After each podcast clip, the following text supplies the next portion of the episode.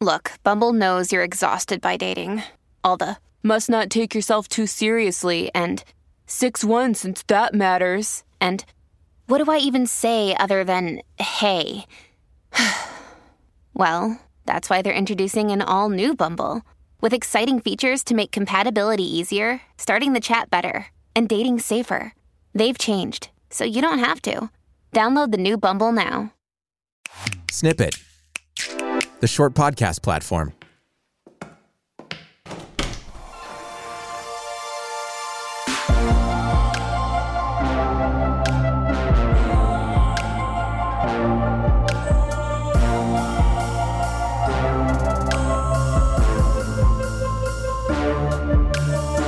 Hello, my friend, and welcome to the Closet Space. My name is Vick Ravindran, and every week I talk to amazing individuals who have come out of the closet in some form or another, whether they're part of the LGBTQIA community, or even if they've come out of closets we don't often talk about. This week, I'm beyond thrilled to talk to someone who I have loved for a long time actor, writer, and comedian, D'Lo. D'Lo's coming out journey took him on a wild ride that came with the lows of leaving his family behind and the highs of finally being recognized by the entertainment industry as the talented queer transgender performer he is. Without further ado, my conversation with D'Lo. Hello, D'Lo. Thank you so much for joining me here in the closet space. Oh, thanks for having me. I love this closet. well, hopefully we don't have to stick inside of it for too long. But for my guests who don't know you, D'Lo is an amazing actor, writer, and comedian. You have starred in uh, projects such as Sense8, Mr. Robot, Transparent, Looking, and the upcoming Bros by Billy Eichner, which is making history with an all queer cast. So you are booked, blessed, and busy. Yes, I yeah, you're right. So not only are you a super talented performer, but you are also my first queer and transgender guest on my show. So I'm so excited Oh. for my oh. listeners to be able to hear your journey. I feel like what I want my show to be is to be like an open book full of different types of experiences and I can't wait to add yours to the list and for people to be able to learn something about coming out and being able to embrace yourself because I feel like you're a perfect person to teach people how to do that.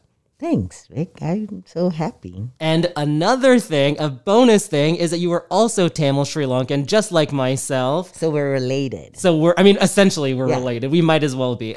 Well, I'm so glad to have you here because to have that experience as young brown people in America dealing with Western culture, with immigrant parents who might not understand, let alone you living, you know, maybe a quote unquote normal American life, but living something that they couldn't have even possibly imagined for their child. That's true. So I love to be able to have that conversation with you and uh, to have that in common with you. And I can't wait to talk to you more about it. Yes, I'm down.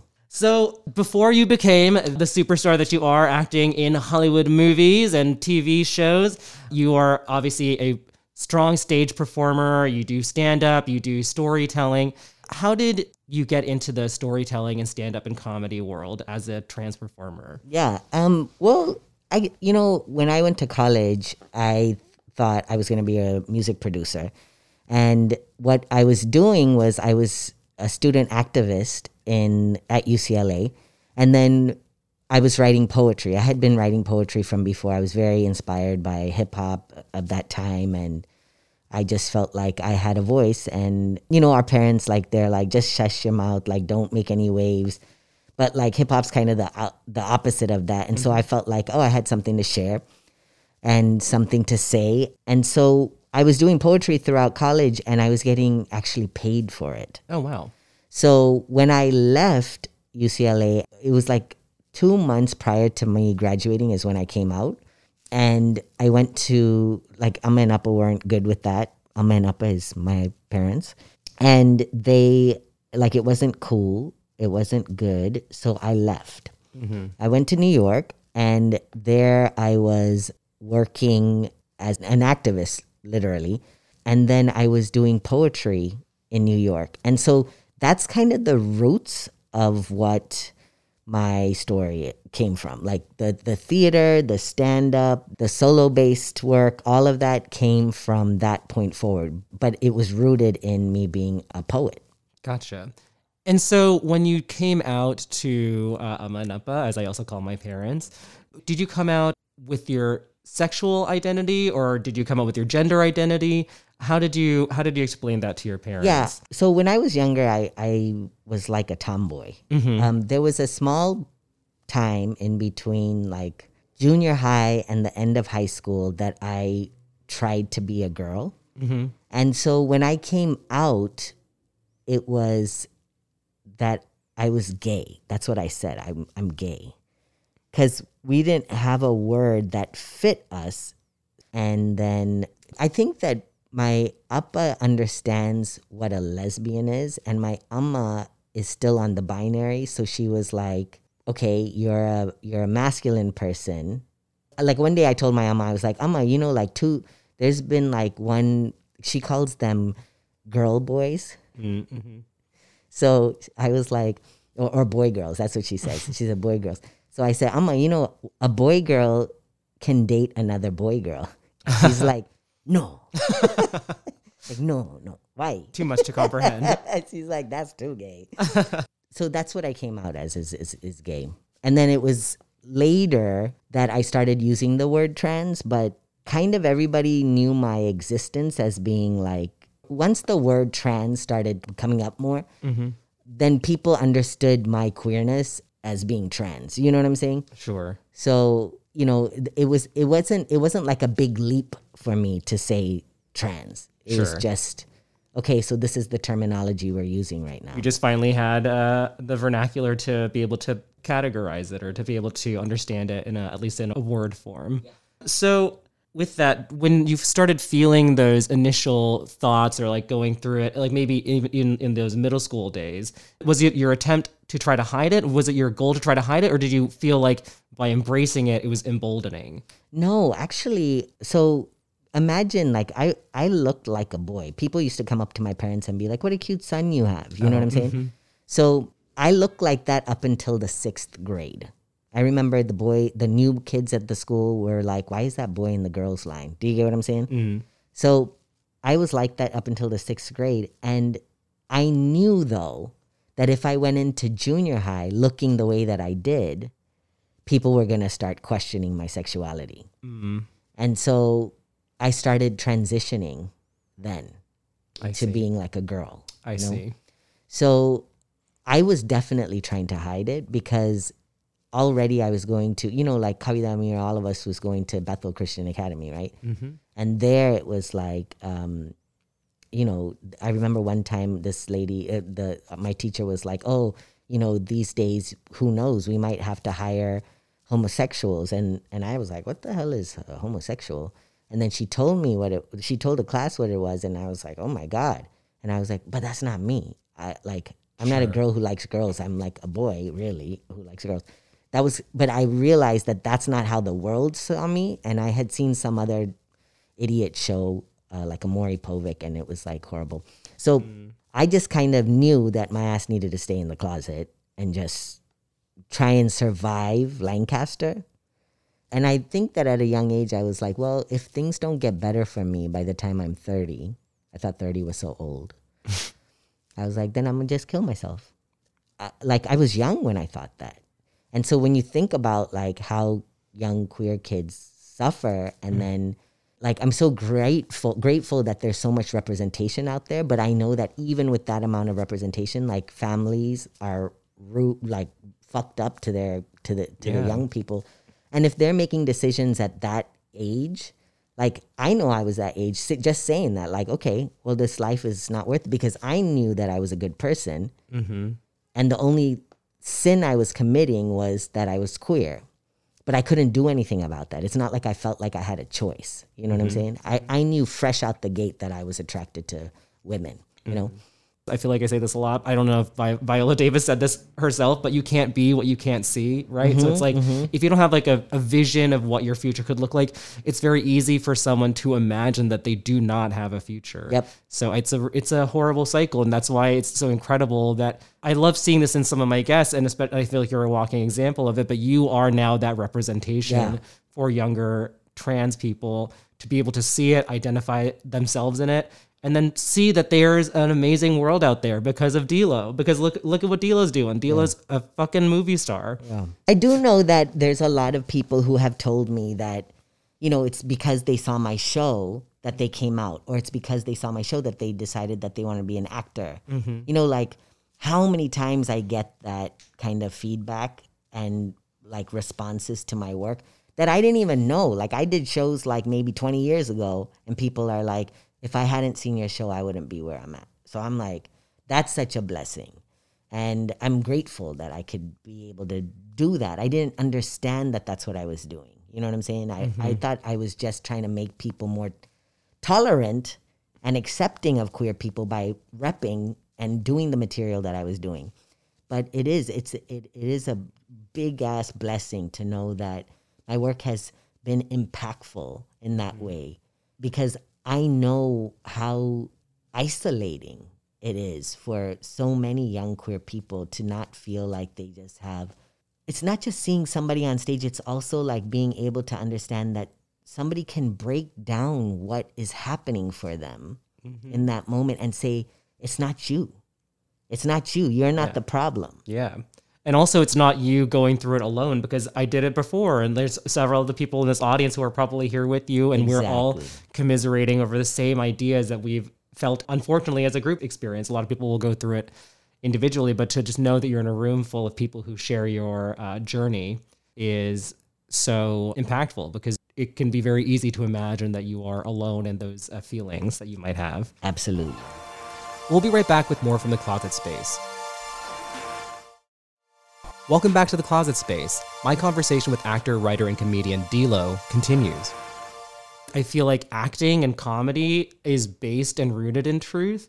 So I wanted to ask you about like your acting process, your comedy process, and like how you use your personal truth to guide your roles when you're acting, and, and also to guide your comedy Yeah. when you're telling jokes and sharing your your personal truth. I was saying that like before when I was a poet, I used to write about other people's issues, like larger issues like war, police brutality, AIDS, like stuff mm. like that. And I didn't realize at that time that I needed to write about what was going on for me with my family. And I think because my sister passed away, that my parents couldn't kick me out of the house. You know what I'm saying? Mm. I was the only one left but they definitely couldn't accept it and they didn't want to talk about it and it just was lots and lots of fights just fights fights fights fights so for me i needed to write from what i knew as a sort of like a therapy but like also just all my queer mentors of color have all been like if you don't learn how to be vulnerable you're gonna die quicker than you know. This is what happens with queer people. We're not given a space to truly be vulnerable to show our hearts to talk about our fears we gotta act like we got everything put together when all of our shit inside is falling apart so I, f- I feel like what what I ended up doing was doing what I was called to do, which is my mentors were like, you have to start writing about your own shit. And so I wrote this first monologue from Amma's perspective about her kid being queer and her- her mourning her first daughter and just the process of losing two daughters, you know? Mm-hmm. And that embodiment was my first foray in doing character work. And then I continued doing only character work. So that was for my own because back then, you know, you're a gender nonconforming person. You can't go to an acting class. Like I had I had showed for agents, I had showed for managers. They all said that I was talented, but nobody knew what to do with me. They knew that there were no roles. You know what I'm mm-hmm. saying? Mm-hmm. So, you know, the world has changed obviously over the past, I don't know, eight years, five to eight years. But prior to that, taking the personal stories, juxtaposing them onto characters, executing characters with different genders, different occupations, different age ranges. You get what I'm saying? Those things helped me hone my craft of acting. So the personal always was the base for that. And and I see how it uh, uh, helps me in doing these industry gigs. You know what I'm saying? Stand up is similar. You know, it's a different art form, but it's still rooted in the personal and not being afraid to to share deeply intimate parts of your story in ways that can be lighthearted. I mean, there's always some like you know cynicism when it comes Sure, to, yeah, uh-huh. but but like I don't know if cynicism is the right word, but you know it's a blend. So that's Yeah. that's kind of how I approach the work. That's great to hear. And then, but also just piggybacking off of what you said in terms of like to be this talented individual who is sharing their truth, who is out there amongst your peers, but then also to be told by people like, we don't know what to do with you because there's no roles. I kind of wanted to talk about Hollywood in general and ask, what do you think is are the next steps? I know that you said representation is improving slowly but surely, but what do you think it's going to take for Hollywood to truly like kind of pass the mic to trans performers and trans performers of color? Yeah, I think that we've had some wins, like with Pose and like some other shows mm-hmm, like that. But mm-hmm. I think that there's this ownership bag. Like it's like people, writers, don't necessarily do the right thing in like writing stories that aren't their own. Do you get what I'm saying? Mm, mm-hmm. And so getting people in the room is very important. I think that it's happening slowly. And sometimes it's queer people who are like saying, oh, yeah, we- need to bring people in on this that because like even as just cis queer people we don't know trans stories or cis white people we don't know trans of color stories right mm-hmm. trans folks of color so i feel like because it's a money game the industry is a money game they want to keep saying well we don't have money we don't have enough money to take a risk on somebody who doesn't know the industry or doesn't know how to do a certain thing and the mm. truth is we have so many trans and queer people of color who are extremely talented. You could put three of them in the room and get magic, but people, I think, are still afraid to take the risk. And on another tip, they don't know where to look. Even though there's like listservs and all of this stuff, I feel like the industry is very good at being like, we tried to look for somebody here, but we could we couldn't find them. You know what I'm saying? Right, It's yeah. just laziness. So bringing this back to like the community at large, you came out at a time that was very closed off to the idea of what trans was, and now now you're coming from a place where you are an icon within the trans community. So what would you tell immigrant parents who might be they could be Sri Lankan, they could be from anywhere. But what would you tell someone who's kind of like unfamiliar with the idea now, trying to try to raise a young trans person? Yeah. I feel like everybody is to be trans soon. Everybody's to be non binary or trans or queer or something. Everybody's seeing these social constructions of the gender binary just like completely collapse because they're built on, it's built on literally nothing anymore, right? Not all of it, but most of it. So I would just tell any parent, immigrant or not, get over yourself. No, just playing. um, I would say if you love your child, why would you want to make their lives miserable? And, you know, when I think about like sometimes my appa would be like, I'm fine with you, but don't tell anybody. That's mixed messaging. You yeah, I the same thing. I totally understand. So I'm like, support your child because the amount of shit that I had to go through is unfair. And I know that I might, on the spectrum of shittiness, might have had it a little bit good. Do you get what I'm saying? Because I didn't get kicked out, I wasn't homeless. A lot of queer people have shitty, shitty stories. Even people in our own community, our own Tamil Sri Lankan community, you know? But I would tell every immigrant parent who's struggling, I'd be like, get your ass into therapy. It's not these queer people's fault. Mm-hmm. It's not them. It's the shittiness of the world and the shittiness of their families. I'm like, if you want your child to thrive, if that's the if that is the reason why you had kids, or if that's the base level thing that you desire for your child, just let them be and celebrate them. That's incredible advice. And to flip it back on you, um, what advice would you tell your younger self about your journey, what, uh, about coming out from your place now? I would tell my younger self to get into therapy earlier. but I would also tell my younger self, like, you're good. You are good. You are beautiful. You are a stellar motherfucking human. Just live your life. I would have told my younger self to let go of my parents' expectations earlier than I mm-hmm. had and to just do my life because nobody else is going to be doing my life except me. I'm just trying to get happy here. and if I need to get happy and I need to not talk to my parents, that's okay. Yeah, a lot of life is figuring out how to get happy. And what makes you what makes you get happy. So I love that phrase, get happy. So thank you so much for joining me in this conversation. Thank and you. hopefully other people get happy listening to it. Yeah. D'Lo, where can my listeners uh, find out more about you? Where can they find you on social media? Where, th- where can they find out about upcoming shows and TV shows and movies that you're a part of? Yeah, everything is on my like it, my handle. You could just throw that in the Google machine and it'll pop up everything. It's my handle for everything. It's D Loco Kid. That's D L O C O K I D. D Loco Kid. Mm-hmm. I love it. Well, thank you so much for having this conversation with me. I love you forever. Thank and I'll see you at some sort of family gathering, I assume, sometime soon. Absolutely. All right, bye, cuz. Bye, cuz. I'm so glad I was able to have this conversation with D'Lo. Right now, across America, anti trans bills are being signed into law with a clear intent to discriminate against people whose gender orientation goes against the binary. But I hope it's evident through D'Lo's words just how much we would be losing if we didn't allow them or others to fully be and own themselves. The world is a better place because D'Lo is free to be himself and will only get better as the people he encounters are inspired to be their truest selves as well. So, what are you waiting for? Be you and get happy. Until next time, I'm Vick Ravindran, and thank you so much for joining me in the closet space.